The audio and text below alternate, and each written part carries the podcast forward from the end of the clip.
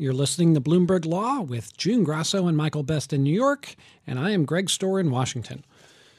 When the Securities and Exchange Commission accuses someone of fraud, agency lawyers don't have to go before a federal district judge. The SEC instead gets to bring the case in house through an administrative process under which the agency wins more than 90% of its cases. Critics say the SEC has an unfair advantage at those trials, where the rules are very different from those in federal court.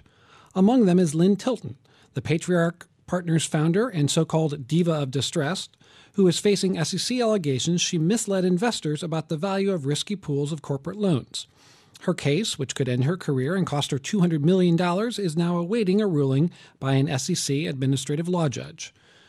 With us to talk about the SEC and its administrative complaint process is Robert Herskovits, a lawyer at Hers- Herskovits PLLC who represents securities industry participants in enforcement actions. Rob, thanks for joining us. Can you just give us a quick example or two of how the rules in an SEC administrative proceeding differ from what they uh, might be in federal court? Uh, sure, and thank you for having me today. Uh, there's really um, uh, two areas that I think um, of our uh, particular importance. Uh, one concerns timing, and the second concerns discovery. So, as it relates to timing, um, although the rules were uh, loosened somewhat, uh, once the commission uh, decides to bring an enforcement action, uh, and in the case of Lynn Tilton, they did a five-year investigation and then brought an enforcement action. Uh, un- under the old rules, she had but four months to, to defend herself. Uh, under the amended rules, which she was not able to avail herself of, it, it could be as long as 10 months, um, which to some may sound like a reasonable amount of time, uh, but to most people and, and, and folks that have to, uh, to defend people like Ms. Tilton, uh, 10 months um, to uh, parse through what could be millions of documents, um, get your thoughts together on what would be appropriate motions uh, is not a sufficient amount of time. And I think most federal judges would likely agree with that uh, and provide for a more expanded uh, schedule. So, uh, so, so, just to be clear, the rules have changed. They've gotten a little bit better, but not, not good enough in your view. I believe that the changes were cosmetic in nature and not substantive. Rob, why is it that the SEC can have different rules if it brings a proceeding internally with an administrative law judge versus if it brings a case in federal court? Well, uh, look, the, the rules were, were, were properly promulgated. So he, he, one can't say that the rules themselves are uh, inherently illegal. Uh, and there are certainly uh, times when it is appropriate for a matter to proceed in an administrative setting. Uh, but the fear is that these rules are being uh, abused, uh, and the administrative actions are being used for matters which are um, too complex and deserving of the protections afforded in federal court. Rob, are there advantages to the administrative law system? Uh, you know, people often talk about how the ALJs, as, as they're known, have uh, some special expertise. Do you see that as as, as a useful thing?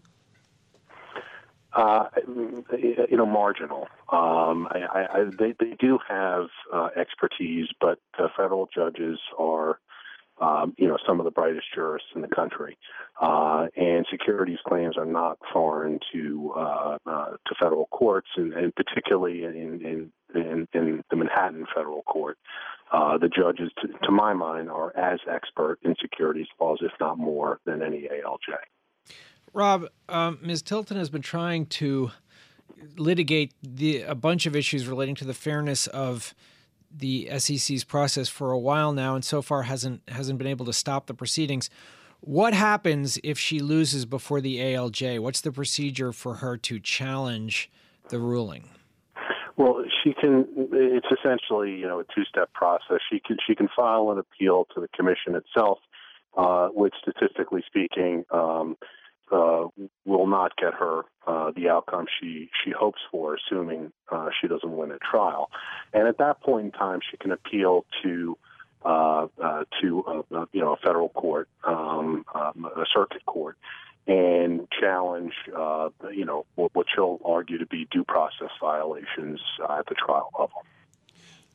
Rob, we only have about 30 seconds left, uh, but but t- tell me one thing that Lynn Tilton argued earlier in the case was that she should have the right to go to federal court uh, before the SEC trial went forward. Would that be uh, a, a, good move? The, the, uh, challenges of that nature are um, are typically rejected. Were rejected in her case the bottom line is that there's something called exhaustion of administrative remedies, which means put your best foot forward at the trial level, and if you exhaust all your remedies there, you can you can appeal above. We want to thank our guest, Rob Herskovits, a lawyer uh, who represents securities industries participants in enforcement actions by the SEC. Uh, thank you so much. That's it for this edition of Bloomberg Law. We will be back tomorrow. Thanks to our technical director, Reginald Bazile, and our producer, David Sucherman. You can find more legal news at BloombergLaw.com and BloombergBNA.com, plus a, an invaluable website for the legal community at BigLawBusiness.com. Coming up on Bloomberg Radio, Bloomberg Markets with Carol Massar and Cory Johnson. Carol, very quickly, what are you talking about today? Very quickly, Internet of Things. We've got an author of a new book. Back to you, Greg. Thanks so much, Carol. That's coming up. This is Bloomberg.